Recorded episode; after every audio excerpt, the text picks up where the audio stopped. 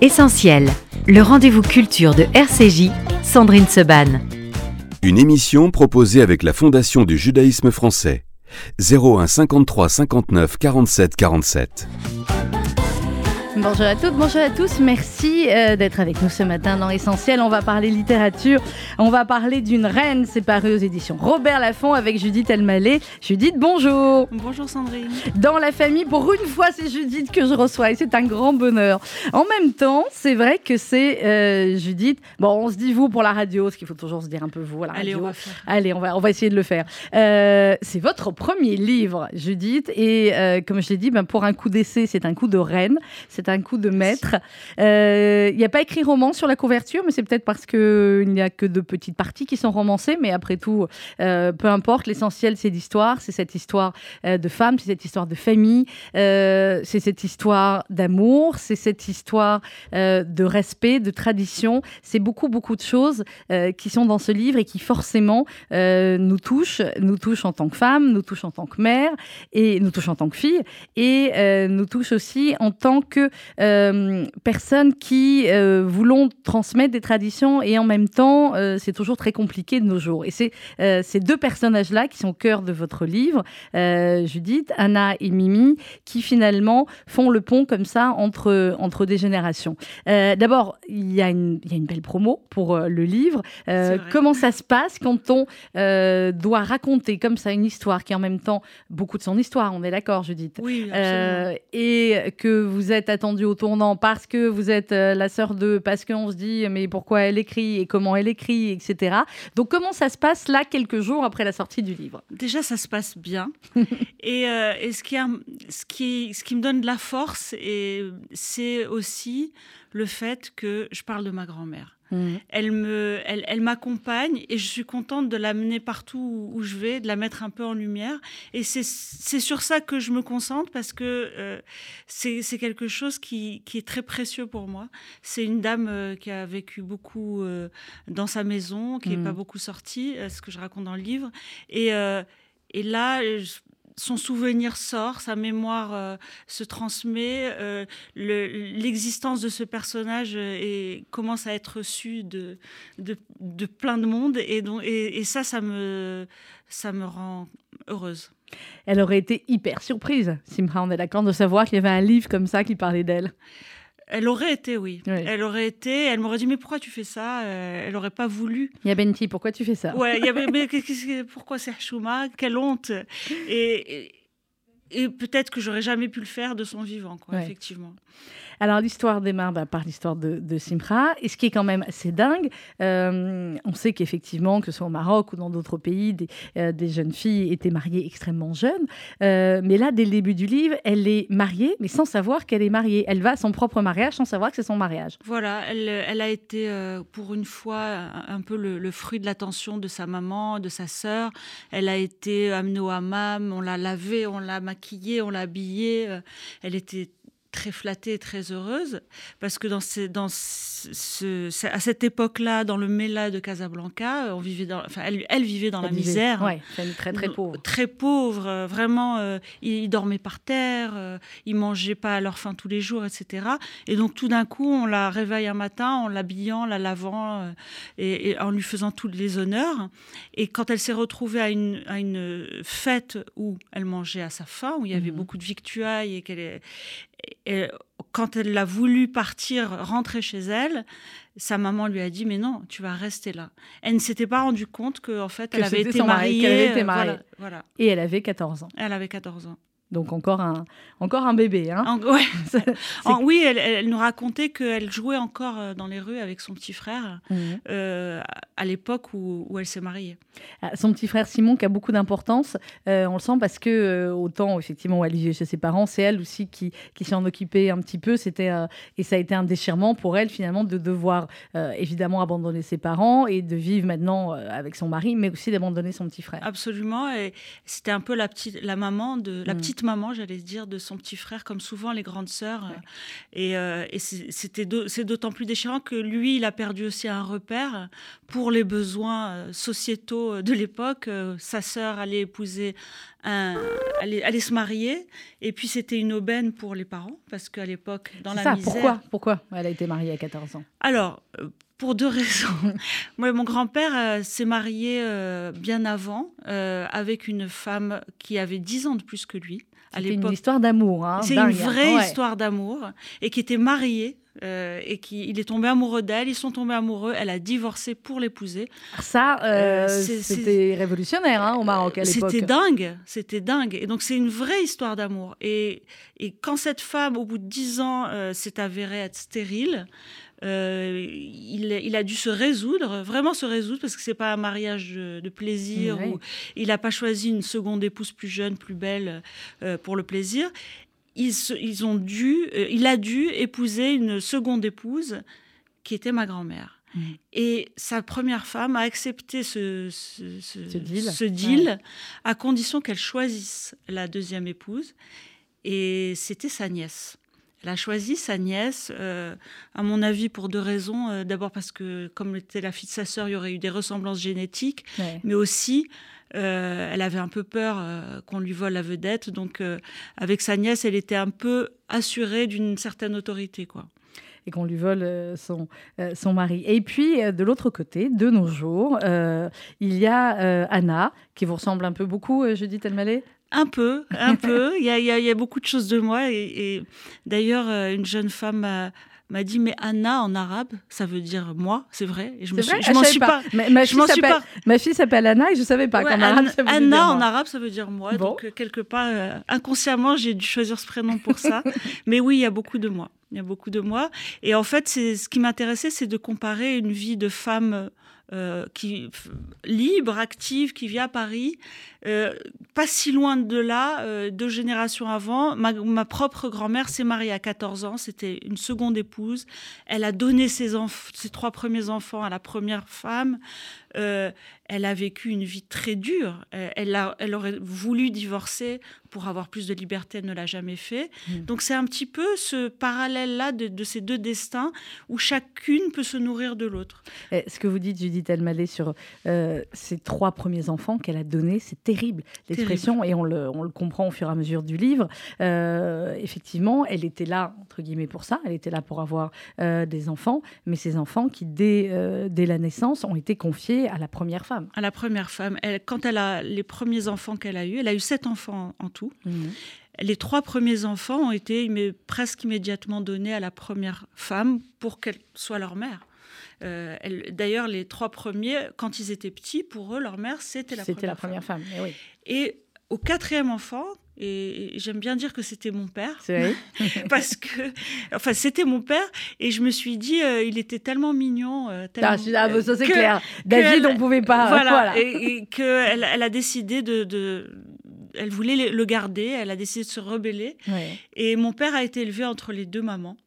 Euh, euh, et, et, ma grand-mère gardait les trois, les trois derniers. Les trois, euh, les trois qui ont suivi euh, après David. Ça, il vous en a jamais parlé, votre père. Et c'est aussi ce qui est au cœur du livre. c'est ce secret de famille, cette difficulté à raconter et en même temps, non pas qu'il pensait peut-être que c'était pas important, mais c'est compliqué à dire quelque chose comme ça. Oui, c'est compliqué à dire. Il faut trouver le moment. Il faut trouver le. Oui, et puis c'est pas la tradition familiale de se poser et dire bon, j'ai quelque chose à ah bah ça, globalement... On passe par tous les chemins possibles, on fait quatre blagues et, et, en fait, ça se dit, mais de manière très, très, très implicite.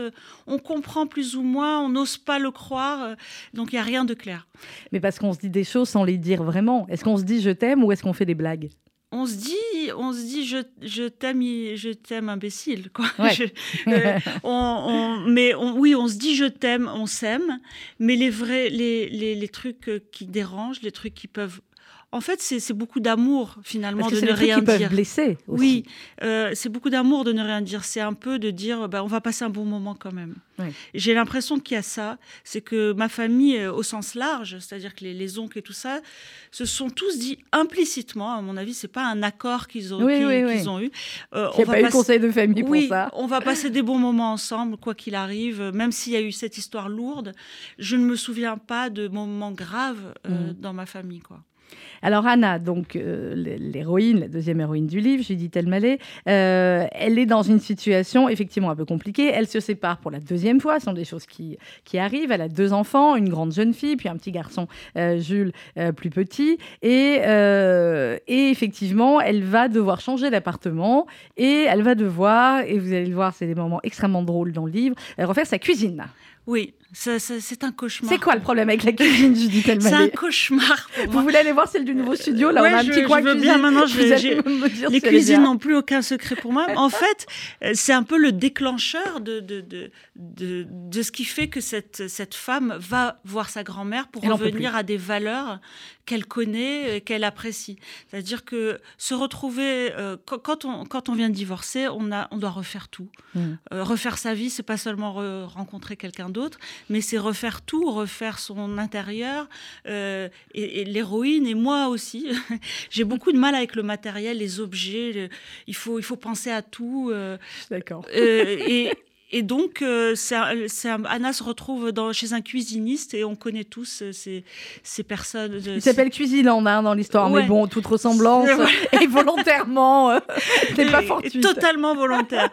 et, euh, et puis, c'est un peu euh, la nécessité du confort, euh, l'obligation d'être au top qui est, qui est qui, moi qui me dépasse, c'est-à-dire que il faut absolument avoir une hotte bien centrée, la poubelle pas trop loin de de la, du, du, plan de travail, enfin, sont des choses très ergonomiques et finalement ça devient des, les, les, gens, les, enfin, le cuisiniste est affolé si on a osé mettre ça, mettre ça là-bas. Et, voilà. et, et, je me, et, je me, suis dit, mais comment faisaient nos grands-mères? Mmh. Alors, et, et, Simra en particulier. Et c'est drôle parce qu'au moment où vous parlez, comme on est encore dans les derniers aménagements du, des, des, des, des studios du travaux, on a les ouvriers derrière qui font d'autres ouais, choses voilà. aussi. Ouais. Donc, on est en, on est en plein dedans. Euh, parce que Simra, elle, et alors on va, on va venir effectivement à, au voyage d'Anna euh, au Maroc, elle, elle était dans une cuisine qui est, bah, comme dans beaucoup de nos familles, effectivement, c'est le cœur de la maison et c'est pas très ergonomique et on passe d'un coin à un autre, mais qu'est-ce que c'est bon à la fin? Ah ben voilà. Et, elle, et, et puis, c'était pas le sujet il fallait nourrir tous ces gens et, et, et, les rendre heureux et surtout se dépêcher pour le Shabbat et, et pour les fêtes. Euh, C'était pas le sujet de savoir si le tiroir qu'on allait refermer, il allait se refermer avec amorti ou, ou sans amorti ou, ou, sans amorti ou le tiroir de la poubelle. Enfin, et, et je me suis dit mais qu'est-ce qui s'est passé? Entre ces deux extrémités-là. Ouais, ouais. ben, c'est beaucoup, beaucoup de choses. Ouais. Parce que j'imaginais ma grand-mère devant un cuisinier, elle, elle, elle, aurait rigolé, elle aurait dit Mais arrête, tu dis n'importe quoi, laisse-moi, je vais aller. J'ai des choses à faire. Ouais, ouais, voilà. des choses à faire, clairement. euh, Anna, c'est une super maman, comme, euh, comme beaucoup d'entre nous. Et euh, Anna, par contre, elle ne lit jamais de livres. Ce que j'ai vu, elle, ne. Enfin, en tout cas, c'est ce que dit l'héroïne. Je n'ai jamais lu de livres à Mila et à Jules. Je préfère leur raconter des histoires qui m'étaient arrivées ou encore sorti tout droit de mon imagination, mais l'action se déroulait invariablement dans les décors de mon enfance. Elle invente les histoires. Oui, oui, euh, c'est une manière de transmettre de manière ludique. Et, euh, et euh, parce qu'on m'a toujours appris euh, la transmission de manière ludique et humoristique. Mmh. Et c'est vrai que moi, c'est ce que j'ai fait souvent avec mes enfants. Et ce que, ce que faisait mon père et, et mes oncles avec nous. Il y avait toujours des personnages fous. des, je, des, ils nous inventaient des histoires. Et, et moi, j'ai perpétué ça un petit peu avec mes enfants. Je me servais de personnages, d'anecdotes sur leur grand-père, leur arrière-grand-père pour leur transmettre quelque chose. Bon, qui invente les meilleures histoires finalement dans la famille? Ah, je crois que c'est mon père. Ouais, ouais, non, je crois que c'est mon père.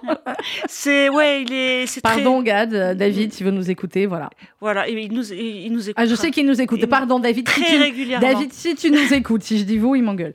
Euh, donc, euh, c'est lui les meilleures histoires. Ouais. Ah ouais, oui, parce qu'on sent qu'il y a des choses vraies qui, qui sont dedans. Oui, et votre mère aussi. Oui. mais elle, parfois, c'est involontaire.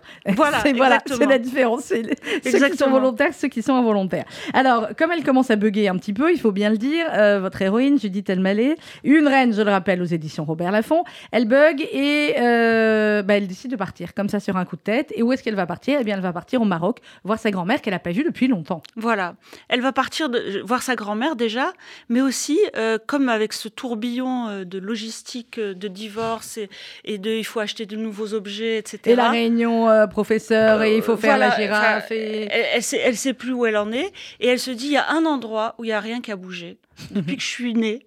Et l'horloge, elle est même, au même endroit, la table, elle a la même toile cirée, etc. C'est chez ma grand-mère au Maroc. Et elle a besoin de se recentrer, de retrouver ses repères. Il n'y a rien de plus rassurant au monde. Oui la maison d'une d'une grand-mère. La maison de grand-mère qui n'a pas bougé et où vous savez que vous allez être servi comme une reine. Exactement. On va continuer à en parler. Judith Elmaleh, c'est une reine. C'est aux éditions Robert Laffont. Il y a un petit peu de, chansons, de titres de chansons hein, dans, le, euh, dans le livre. Whitney Houston. Ouais. Ouais, c'est bien Whitney Houston. Ah, hein, c'est génial. C'est génial. I want to dance with somebody. Vous êtes dans Essentiel sur RCJ. On se retrouve juste après avec Judith Elmaleh.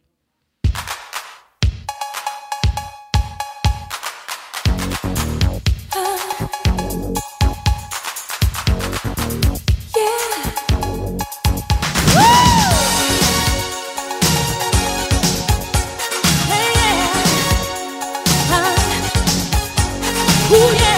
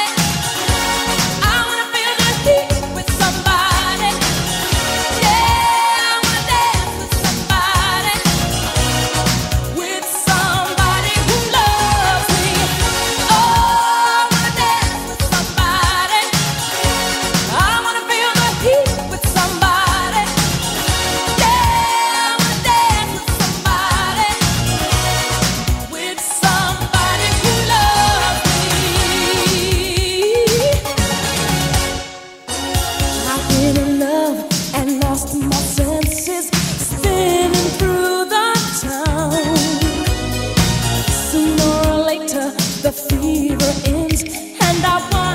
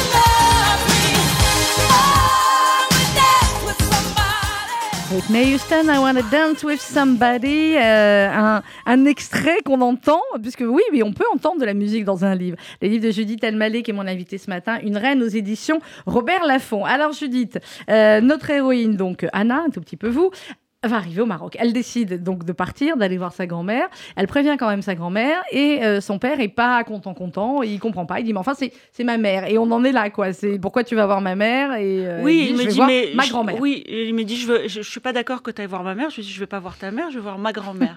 et c'est c'est important pour moi parce que euh, moi j'ai mon fils qui va voir sa grand-mère, il va pas voir ma mère parce que c'est un autre rapport. Ouais on a un rapport euh, très, euh, très privilégié avec nos grands-parents.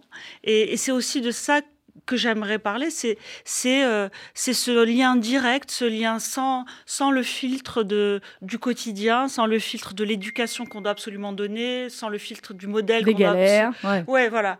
On a euh, aussi la somme de tout ce que nos grands-parents ont appris, de leur expérience, de leur expérience aussi avec leurs propres enfants. Mmh. Et, et, ils ont un espèce de, de résumé de situation à nous transmettre, et il faut qu'on soit à l'écoute de ça. C'est très important. On en fait ce qu'on veut, mais au moins euh, Au moins, quand ils sont là, on en profite. On voilà. Parce que souvent, euh, quand on va voir nos grands-parents, on est très euh, dans la banalité, la, le mmh. superficiel.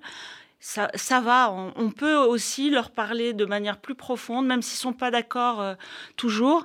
Mais très souvent, mais j'en fais partie. Ça va, mamie Alors, il fait beau aujourd'hui et tout ça. Mais on va pas plus loin. Non, non, mais on est d'accord. Si on essaie d'aller un peu plus loin, euh, il y a des choses sur nous qu'on va apprendre, sur notre histoire, euh, et ça a beaucoup d'importance. Et qu'on va pouvoir transmettre après. C'est exactement le, euh, le cœur du livre. Et il y a ces relations aussi, j'ai envie de dire même encore plus fortes, entre une grand-mère et une petite fille. Et, et, dans le livre, Anna dit Je ne lui avais pas annoncé mon divorce. Elle avait connu mes deux maris. Et à chaque fois, à la veille de mon mariage, elle avait prononcé ces mots prémonitoires Attention, si tu n'es pas heureuse, tu t'en vas. Et elle ponctuait sa phrase par et alors, bien sûr. Voilà. Si t'es pas heureuse, tu t'en vas. Alors qu'elle, finalement, malheureusement, n'avait pas été heureuse une grande partie de sa vie et elle n'était pas partie. Elle n'a pas eu cette possibilité de, mm. de divorcer. Euh, et, et c'est ça qui est dingue chez cette femme qui ne savait ni lire ni écrire, mais qui savait réfléchir, mm. parce qu'elle elle, elle m'a transmis ce truc-là, elle m'a transmis cette clé euh, pour euh, pas, pas pour me dire divorce. Euh, non, mais il faut que tu sois heureuse. Si tu n'es pas heureuse, ouais, euh, c'est pas grave, vas-y. Je te donne, ce, je te donne cette liberté-là. Euh, c'est ce que vous, vous dites, Judith Almanet, vous dites elle ne savait pas ni lire ni écrire. Et euh, dans le livre, vous racontez que vous avez euh, essayé, vous avez commencé à lui apprendre à lire, c'est elle qui vous l'avait demandé. Elle me l'avait demandé en me faisant jurer de ne rien dire à personne, parce que mmh. même si elle, elle, elle, ne savait pas lire, elle, ne voulait pas l'avouer au reste de la famille, elle, elle était très fière. Et malheureusement, j'étais trop jeune pour comprendre ça. Vous avez gaffé. J'ai gaffé. J'ai dit à la famille que je lui faisais apprendre à lire et qu'elle faisait des progrès. Et quand elle a vu ça, elle n'a plus jamais voulu prendre des, cours de lecture avec hmm. moi. Et vous le dites à un moment donné dans, le livre, euh, quand vous êtes chez elle, il n'y a rien d'écrit, il n'y a pas de livre, il n'y a pas de carnet de recettes, il n'y a pas de lettres. Comment conserve-t-on ses pensées quand on ne sait ni lire ni écrire? Comment être sûr de ne pas les oublier? Alors comment elle n'oubliait pas euh, Mémé, Mémé ou Mamie Simra On l'appelait Mimi, Mimi, tous autant ses enfants que ses petits-enfants. C'est un mélange de maman, mamie. Mm. Euh, c'est un, un, nom privilégié. euh, je ne sais pas comment elle faisait, mais je pense que. Euh, je pense vraiment, et je le dis sincèrement, c'est pas c'est pas une figure de, de style. je pense que ma grand-mère euh, était intellectuelle. Elle mmh. intellectualisait ses pensées. Elle ne pouvait pas les écrire. Elle, elle, elle, réfléchissait, elle avait un vrai raisonnement dans mmh. sa tête. Euh, et donc, c'est comme ça qu'elle gardait ses pensées et c'est comme ça qu'elle nous les transmettait. de toute façon, les carnets de recettes, ça sert à rien parce qu'elles n'écrivent pas. Et elle vous disait, tu mets un peu de ça, tu mets un peu de ça. Voilà. Et elle escamotait toujours un ingrédient pour être pour sûre. être sûr que personne ne peut réussir à refaire la recette aussi bien qu'elle. Ou alors, moi, elle me disait, je lui dis, mais combien tu mets de, de farine, Mimi? Elle me dit, mais tu, tu mets ce qui rentre. Voilà. Ceux qui ah rentrent. ouais, ce qui rentre. Moi, c'était à l'œil.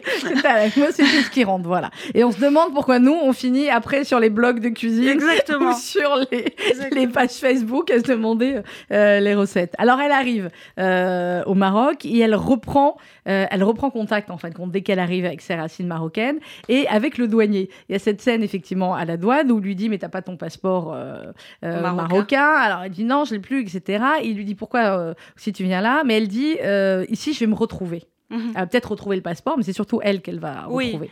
Oui, parce que euh, euh, moi, j'ai vécu au Maroc jusqu'à 18 ans. Ah ouais, c'est beaucoup. C'est oui, c'est toute une partie de ma vie. Mhm. J'étais construite là-bas, et puis on part. Et, euh, et c'est génial, on part, on est heureux et tout ça. Mais il y a des choses qui nous manquent énormément, euh, qui nous ont structurés, euh, enfants, adolescents, et qui nous manquent. Et moi, à chaque fois que je retourne au Maroc, il y a une espèce de euh, de relâchement. J'ai l'impression qu'on me prend dans les bras, quoi.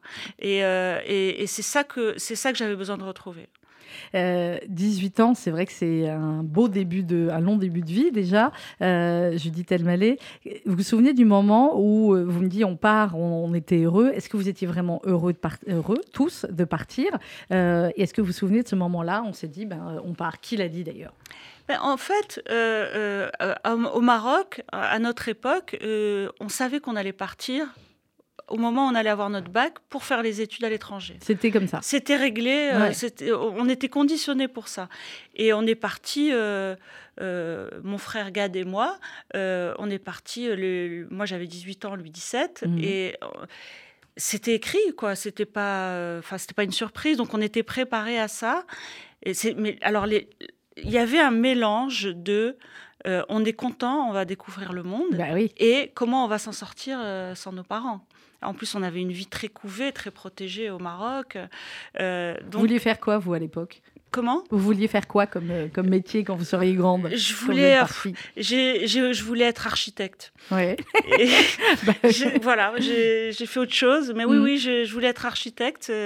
Et puis finalement, je me suis dirigée vers l'écriture et, et voilà. Ça vous a plutôt bien réussi. hein. Merci. Mais vous auriez peut-être été une super... On ne sait pas quel architecte vous auriez été, mais en tout cas, on Je sait. sais pas, ce que- j'aurais pas construit des cuisines en tout cas. ça, c'est- clair. On va y revenir après au, au bonhomme des cuisines. Donc, elle arrive au Maroc. Euh, elle veut voir la mer tout de suite parce que Ouais. c'est extrêmement euh, important. C'est un personnage, même quasiment du livre et de la vie des, des Marocains, la mer. Oui, euh, tout commençait, finissait par ce qu'on appelait un tour de côte. On va Mhm. aller faire un tour de côte. T'es pas bien, on va faire un tour de côte. T'es content, bah, On on, va faire un tour, de côte. pas, voilà. Et- Ah, mais ça, je peux comprendre. hein. Et c'était une espèce de d'évasion euh, visuelle parce qu'on avait une profondeur de champ incroyable. Ouais. Euh, euh, le, le parfum, le lieu-dé de la mer, c'est très chargé de, de- de belles choses pour moi, ce, ce tour de côte qu'on faisait. Je le faisais souvent avec mon père, comme je raconte dans le livre. Ouais. Euh, C'était un moment où on se parlait pas, mais on regardait la mer tous les deux en voiture et, et ça nous suffisait. quoi. Alors, avant qu'elle parte au Maroc, on l'a pas dit, elle va avoir un nouveau challenge on peut dire ça comme ça. Elle va rencontrer une femme qui s'appelle Michelle B, euh, qui est une, une star de la télévision. Là aussi, toute ressemblance. Moi, j'ai pas trouvé vraiment qui ça pouvait être. C'est un mélange, peut-être. C'est un, Ouais, mélange, c'est un une, une espèce d'invention avec euh, l'expérience que j'ai des plateaux de télé, euh, euh, que j'ai toujours d'ailleurs. Mhm. je continue à travailler pour la télé. Et c'est un, monde à part, c'est un monde plein d'énergie et, et- et- et plein de, de folie que, que j'avais envie de dépeindre un petit peu. Euh, euh, voilà, ça s'est inspiré un peu de, des différentes expériences que j'ai eues dans des émissions de télé. Et donc, elle accepte finalement, alors qu'elle va partir quatre jours euh, au Maroc en laissant ses enfants à leurs pères respectifs. elle accepte ce nouveau boulot et pendant les trois, quatre jours où elle va être finalement au Maroc, ça va être dans un coin de sa tête. Elle va essayer d'écrire, mais elle n'y arrive pas. Et parce que finalement, quand elle est là-bas chez sa grand-mère, c'est autre chose qui prend le dessus. Voilà, elle, elle commence à, à tirer le fil d'un- d'une histoire, que lui raconte euh, ma grand-mère, c'est-à-dire le, le fameux mariage et surtout comment ça s'est déroulé dans sa vie personnelle de femme. Qu'est-ce qui s'est passé euh, quand on est venu la chercher, qu'on l'a mariée, qu'elle s'est retrouvée tout d'un coup à habiter avec un monsieur euh, Qu'elle ne connaissait pas. qu'elle connaissait pas, qui était le mari de sa tante, Mm. et qui avait 40 ans quand même, elle avait 14 ans.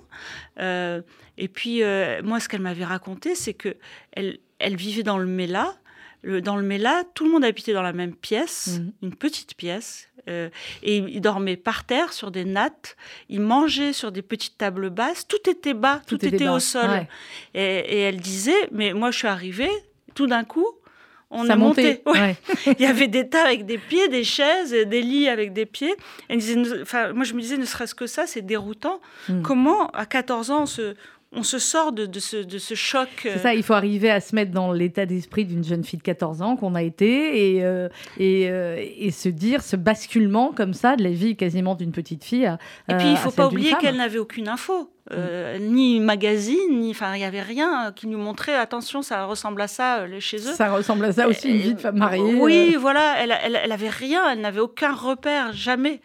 Euh, nous, on veut savoir comment c'est chez quelqu'un, on, va sur Insta. et on va sur Insta et, on voit même si des fois c'est un peu, euh, c'est un peu arrangé. Euh, alors, elle va arriver chez, chez Mimi. Bon, on va pas tout raconter, Judith Elmaleh, mais elle mange bien, hein, clairement, parce que chez Mimi, on mange. alors, il y a le Shabbat qui est prêt, il y a le cake aux noix du samedi matin, et on l'enchaîne direct sur la tafina. Exactement. Et, et, c'est vrai que je pense que c'est souvent chez les grands-mères, on mange. On mange, ça c'est clair. Et on grossit pas pour autant, n'est-ce pas Bien sûr. Bien sûr, c'est de, la, la nourriture. Mais parce que c'est que de l'amour. mais euh, mais il y a ça, ça passe par là, et, euh, et je pense qu'il y a une vraie importance de ça. C'est la mm. nourriture, bah, ça va ça va nous constituer après, et je pense que c'est pas une nourriture euh, comme on va aller dans un resto, même si c'est le meilleur plat du monde, ça ne ressemblera jamais à ça parce qu'il y a quelque chose qui passe avec la nourriture. Il y a ce moment-là, il y a ce qu'elle a mis euh, comme, euh, comme amour et comme énergie en, en, la, en, la fabriquant. Euh, et donc là, pour une fois, je me laisse faire et je mange. Et je, prends tout ce qu'on me donne à manger. et, elle a bien raison. on n'a pas dit, Judith, que dans le, dans l'avion, pour arriver au Maroc, elle va faire une rencontre. un homme qui s'appelle Eric. commencez pas, il n'y a rien de... voilà, hein, dans le Mais néanmoins, ça va être... Alors, on va pas tout révéler, mais ça va être quelqu'un qui aussi va, va permettre euh, à Mimi de sortir un peu de son habitude, de son quotidien, et euh, à Judith de réaliser certaines choses. À Judith, voyez l'absus. À Anna, c'est vrai. de réaliser euh, En fait, c'est c'est un, homme que je rencontre, que, Anna rencontre dans l'avion. Mhm. c'est le Deus ex machina. Oui, voilà. C'est un monsieur gentil. Très terre à terre. c'est des gens, c'est quelqu'un, un monsieur tout le monde qu'on peut rencontrer à tout moment et, et souvent, on ne fait pas trop attention parce que ce mmh. pas des gens euh, spectaculaires, c'est des gens qui ont des, des, métiers assez, assez banals, entre guillemets, mais c'est quelqu'un qui a du bon sens et c'est quelqu'un qui a un regard assez neutre sur cette situation. Qui va lui faire du bien aussi parce que euh, Anna, quand elle arrive, on l'a bien compris au Maroc, elle est un peu larguée quand même, elle, elle était en dispute avec son deuxième mari dont elle est en train euh, de se séparer, il y a son fils qui aurait eu besoin d'elle pour un truc pour l'école, elle n'est pas là, sa fille qui est une ado et qui en même temps, on va prendre euh, certaines décisions dans le livre qui euh, peuvent ne pas toujours plaire à une mère. Euh, il y a son père qui lui dit tu vas voir ma mère, etc. Donc Ouais, et c'est l'homme du, du, bon sens qui va lui mm. dire, qui va lui faire un, topo de la situation de manière neutre et qui va l'aider à voir les choses comme elles sont. Et comme elle, ouais, et comme elle, devrait. D'ailleurs, il dit, il lui, il lui dit, donc ton grand-père est bigame. Je dis, ben non, il avait deux femmes. Deux femmes. voilà, c'est la, même chose. Bah, donc c'est aussi ça dans ma famille. On ne dit pas les, les mots exacts, on, on, tourne autour. Mais il m'a dit bah, c'est la même chose. Donc à, mm. un moment donné, c'est bien aussi d'appeler un, chat un chat et, et c'est pas grave. Voilà, c'est pas grave. Il n'y a pas de drame. non, bah, c'est ça. Euh, mais de, de, manière générale, chez les Elmaleh, chez cette famille dans le, dans le livre, euh, il n'y a pas toujours de drame parce qu'on essaye de tout faire passer par, par l'humour. Oui. Euh, ce que vous dites, dites ce qu'il fallait, c'était pas forcément être le plus intelligent, le plus beau, machin, mais il fallait être le plus drôle de la famille. Oui, c'était c'était ça la qualité suprême dans ma famille. Je parle de ma grande famille. Oui, oui, la famille élargie, les oncles, les tantes, les cousins, les voilà. C'est comment on va raconter la prochaine blague et est-ce qu'on l'a bien raconté Moi, je me souviens que mon grand-père, il était très sérieux avec les blagues. C'est-à-dire, il nous écoutait, il était très vraiment comme un prof euh, interroge un élève et si c'était pas assez bien raconté, il nous la faisait refaire. Ah il y avait une, vraie, ah une vraie science de la. Mais en fait, il fallait mettre toute la famille Elmaleh dans le, la série la LOL. Euh, c'est vous entier qu'il aurait fallu mettre. Là, la saison 3, il n'y a que Gad. Ah, je, ne sais pas qui aurait. oui, voilà. Et c'était un petit peu ça tout le temps. Et alors, ce sont des moments très joyeux, mais effectivement, on ne parlait pas des choses. Mm. Il y avait la, la, première femme de mon grand-père à table et ma Évidemment, et personne ne savait qui c'était. On vous disait c'est l'arrière-grand-mère. Oui. On m'a dit c'est mon arrière-grand-mère. Et, personne se disait tiens c'est pas la mère de, de, de... voilà parce qu'une arrière-grand-mère normalement. Moi j'ai euh, jamais dit mais c'est la mère de qui euh... J'ai rien dit et voilà et tout. C'était un peu un jeu de dupes mais on est comme tout le monde. C'était c'était ça entre guillemets parce que euh, il y avait pas de c'était pas un truc fermé et caché. Mm. Personne n'a insisté. C'était là, mais personne ne disait rien. Voilà. Ouais.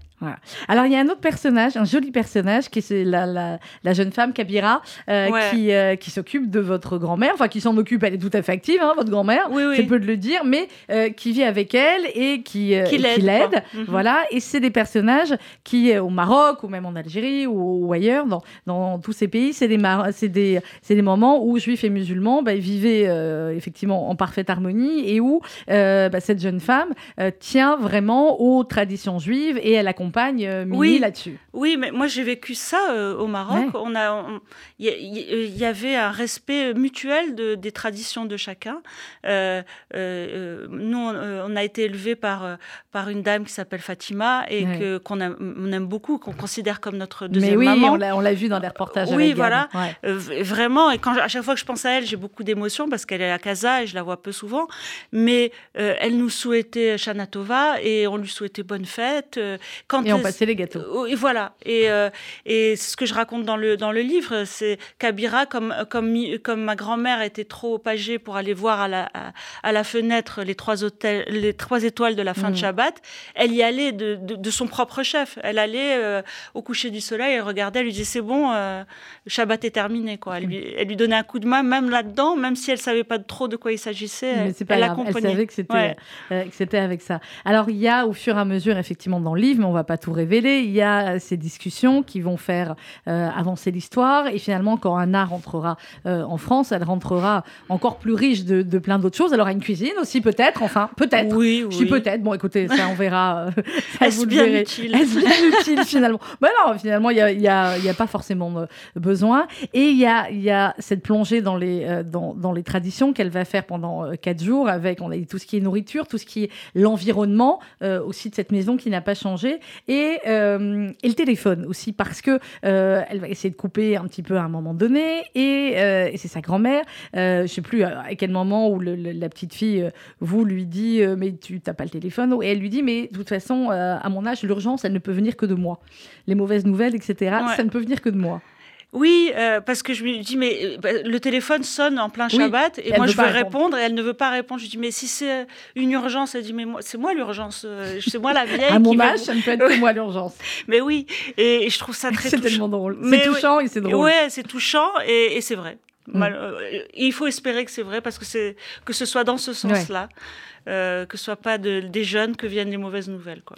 Alors, dans, le, dans ces quatre jours extrêmement intenses, tout le monde va euh, s'inquiéter aussi, mais s'inquiéter pour différentes raisons. Euh, les oncles, vos oncles et tantes, dans le livre, vont aussi appeler ou se manifester. Votre père aussi, d'un côté, il surveille la cuisine et en même temps, il se demande ce qui se passe alors qu'il n'est pas là, ce que sa mère dit à sa fille. tout le monde s'inquiète pour différentes choses et vous le redites à un moment donné, finalement, quand on aime quelqu'un, on s'inquiète. Oui.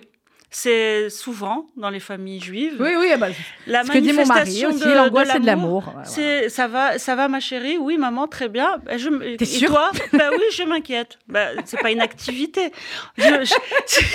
c'est pas une activité. c'est une activité à part entière. Pour les, les, mamans juives, c'est on dirait. Judith, vous n'êtes pas pareil. Vous vous inquiétez aussi. J'essaie de ne pas l'être parce que s'inquiéter pour quelqu'un, ça le ça, ça, le plombe un peu. Ça, bah ouais, mais... on, doit rassurer, on doit faire ce qu'on a à faire et en même temps rassurer. s'inquiéter tout seul. Euh, voilà. Et rassurer l'autre pour ne, ne pas, pour ne pas qu'il s'inquiète. Donc c'est mm. beaucoup. Et effectivement, je me dis, mais c'est pas une activité à temps, à temps plein de s'inquiéter. Et, euh, et, et, souvent, euh, c'est une manifestation d'amour, montrer que on, est préoccupé. Voilà, on est au moins préoccupé. Comment le livre a été perçu, Judith, dans, dans la famille? Alors, c'est une grande crainte pour moi. Ah bah. Et en fait, euh, c'est très bien. Euh, autant mes oncles que ma, ma mère m'a dit quelque chose de très joli. Elle m'a dit J'ai vu ma belle-mère comme une femme. Oui, j'imagine. Bah oui, parce qu'une belle-mère, la, une... vie de femme euh, et, et, j'ai compris beaucoup de choses. Quoi. Elle s'entendait très bien avec elle, mais elle avait un rapport de, de, de, de belle-mère à, à belle-fille. Mmh. Et, et, là, euh, elle m'a dit j'ai vu sa vie de femme et j'ai compris des choses. Et donc ça, ça m'a beaucoup touchée. Mes oncles ont été très touchés que leur que leur mère soit soit comme ça une soit, reine, soit ouais. une reine, soit à l'honneur. Et mon père, fidèle à lui-même, il m'a dit très sympa. c'est très sympa. je vois bien, faut que je te faut que je vous raconte l'anecdote quand j'ai vu le, le, film de Gad. Euh, j'ai appelé euh, ton papa, David, en lui disant euh, David, je viens de voir le film, il est formidable. Et ton père me répond Non, mais lequel? J'en ai fait beaucoup, ma fille. Ah, je dis voilà, c'est mon voilà. Bah voilà, j'ai David, il y en a un qui sort là. Il s'enfuit tout le temps quelque part. ouais, c'est ça. Mais je l'ai replacé dans le dans le livre, dans le film plutôt. Euh, vers la fin du, du livre, j'ai dit elle mêlée, euh, Anna va rentrer donc en France et elle dit euh, ce dimanche après-midi, j'ai la sensation d'avoir toutes les pièces du puzzle en main. Ça apporte quoi quand on a fini le puzzle? Ça apporte que on peut montrer à ses enfants, venez voir, euh, regardez à quoi ça ressemble. Ouais. Et c'est ça qui est important pour moi. Moi, j'avais la boîte du puzzle. Euh, je savais pas s'il y avait toutes les pièces, mais en tout cas, je savais même pas. On savait même pas comment les placer. Il y avait même pas la photo sur le puzzle. euh, vous savez, le cheval Ouais, euh, ça. court, les- euh, et le modèle. le modèle. Voilà. J'avais rien. Ouais. J'avais juste des pièces. Et donc là, j'ai fait le puzzle. euh, on m'a aidé. Chacun m'a dit ah, tiens, mets-le à gauche, la pièce et tout ça. Et ce qui est important pour moi, c'est de le transmettre à mes enfants, de mettre un peu d'ordre avant de transmettre, Mm. pour, pour qu'ils s'en emparent. Qu'est-ce que ça a apporté ce puzzle aussi à, à vos frères, à Gad et Harry? Alors, euh, ils en parleront mieux que moi. Mhm. Euh, en tout cas, ça, ils m'ont dit merci. Parce que quelque part, ça, ça inscrit euh, à- à des, des choses. euh, eux, ce sont des, des, hommes des de garçons, ils étaient encore, ouais, de, plus de l'oralité, Ouais. etc. Et là, c'est écrit noir sur blanc, et ils vont pouvoir le faire lire à leurs- leurs enfants, à leurs petits enfants. Oui, finalement, vous Ouais. avez raison. Dans, dans la famille, dans les trois, il y en a deux qui parlent et il y en a une qui écrit. Voilà. Voilà, et donc euh, il y, a- il y a quelque chose de, de concret qu'on peut palper. Oui, et qui, qui reste. Voilà, hein, qui est dans le salon, rester, euh, qui qu'on est dans- qu'on se, transmet euh, de, que- de et manière donc- physique. quoi. Et vos enfants, je ne sais plus quel âge ils ont maintenant. Parce que... Euh, ma fille, euh, ma fille a été très très touchée.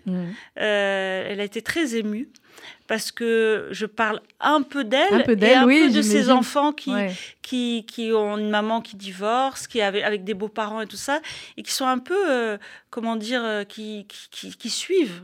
Euh, Oui, parce qu'elle peut, elle peut s'attacher au deuxième mari, voilà. au deuxième compagnon, et puis il y a reséparation et il n'y a plus de lien. C'est la chanson, très ça. jolie chanson de Vianney. Hein, Euh, c'est ça, Ouais. exactement.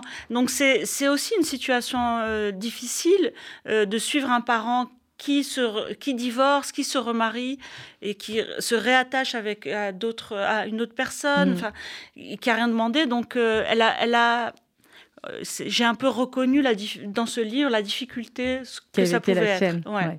Euh, clairement, elle était très coquette aussi, Mimi. Elle veut pas sortir euh, parce qu'elle n'avait pas fait sa couleur. Voilà, très important. Ah bah, ça- Elle était très coquette. Elle voulait, elle était tout le temps. Le peu de fois où elle sortait, il fallait être impeccable. Mm. Et donc, c'est euh, une image de soi aussi qu'on donne. Exactement. Sinon, qu'est-ce que vont dire les gens dans le quartier? Exactement. Et, et- et ce, que je me, ce que je dis dans le livre, c'est que, mais qui Ils sont tous morts. Les gens qui la connaissent, ils sont tous morts, ou malades, ou enfermés chez eux. Donc, c'est, mais c'est comme ça. On ne sort pas n'importe comment. On se respecte avant tout Mm. Pour, euh, pour donner une image de soi. Et ça, ça, ça reste.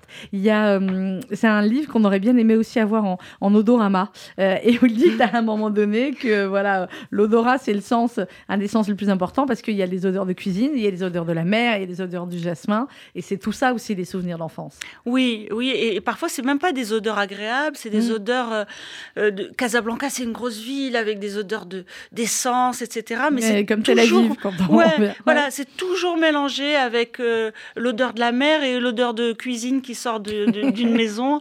C'est c'est des mélanges assez assez précieux dans dans ma dans ma mémoire, quoi. Est-ce que ça vous a donné envie, Judith Elmaleh, vu l'accueil du, du livre, avec des grenades, très belles grenades hein, en couverture. Est-ce que ça a donné envie de continuer à écrire des livres en vous disant, bah, j'ai peut-être encore d'autres choses à raconter maintenant que je, je vois que l'expérience d'un livre, elle oui, est belle? Oui, franchement, oui.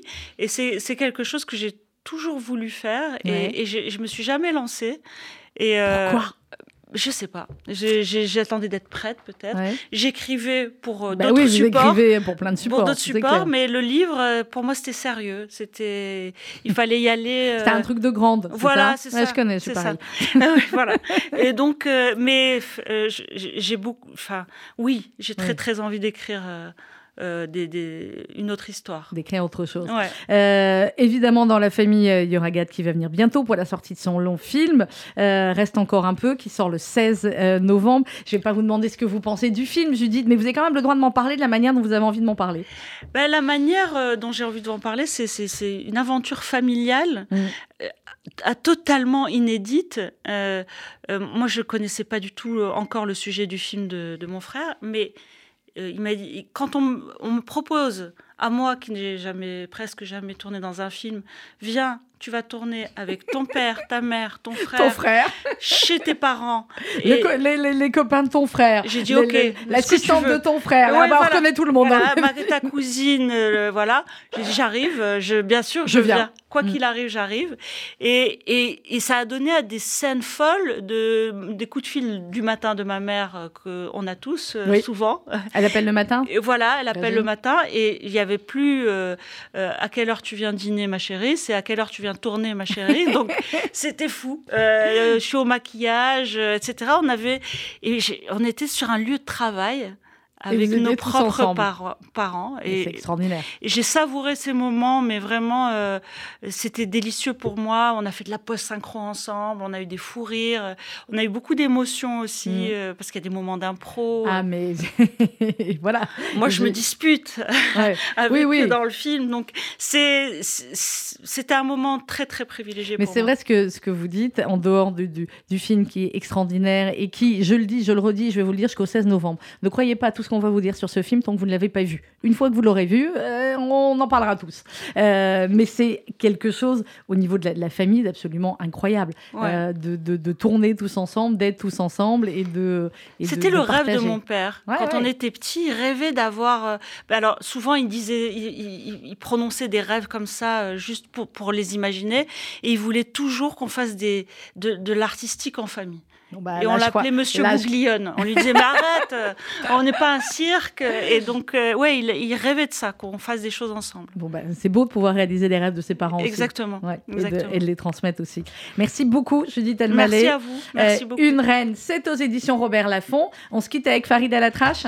Ah ouais. Ah ouais. Alors je suis le préféré de ma grand-mère. Alors c'était le préféré. Je suis pas très forte en Farid à la trash, donc on va voir ce que Guillaume à la technique nous a trouvé. Mais en tout cas, c'est un Farid à la trash. Chacun a les siens hein, dans les pays. Farid à la trash au Maroc, c'est le, le dieu absolu. C'est le chanteur romantique par excellence, mm. égyptien, très beau, euh, très ténébreux. Et ma grand-mère l'admirait en cachette. Mais oui, mais alors je vais vous dire aujourd'hui, les autres générations, c'est vous qui les admirent parce que je suis venue avec un chauffeur de taxi avec qui je, papotais et il me disait Ah, vous allez recevoir qui? Donc je dis que c'était vous. Et voilà. Et les, ah, les El Malé, pour les lui marocains, bien, moi, ils sont de Kazakh comme moi, etc. Voilà, c'est. Euh, c'est Il y a le roi, grosso modo, maintenant au Maroc, je crois, et les El Malé et Gad. Merci beaucoup, Judith. Merci à vous. Une reine à lire absolument. Offrez-le, lisez-le euh, et ça va vous faire parler aussi, vous verrez, avec, avec vos grands-parents si vous avez la chance de, les avoir encore. Une reine, c'est aux éditions Robert Laffont. Dans quelques instants, l'info.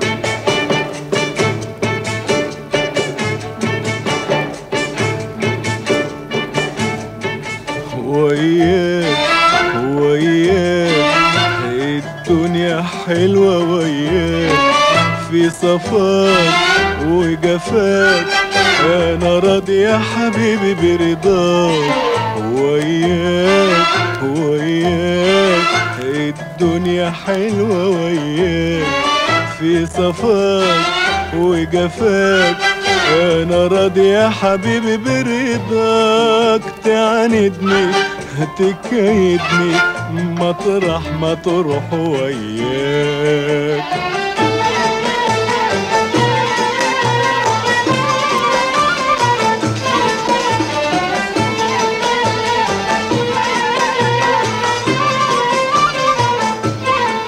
أنا فين وإنت فين؟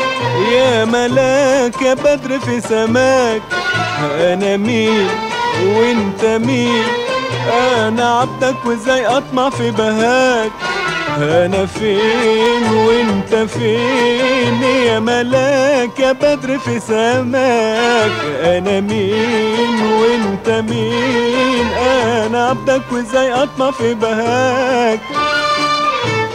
أنا رضيت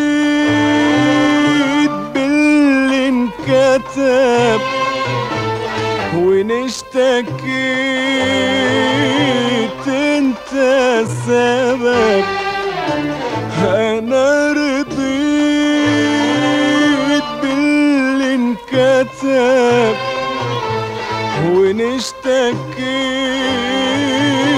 انت السبب؟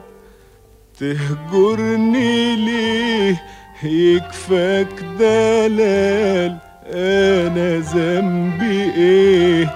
لو قلبي مال تهجرني ليه؟ آه يكفاك دلال أنا ذنبي إيه؟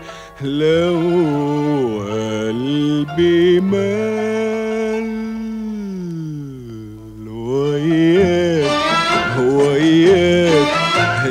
الدنيا حلوة وياك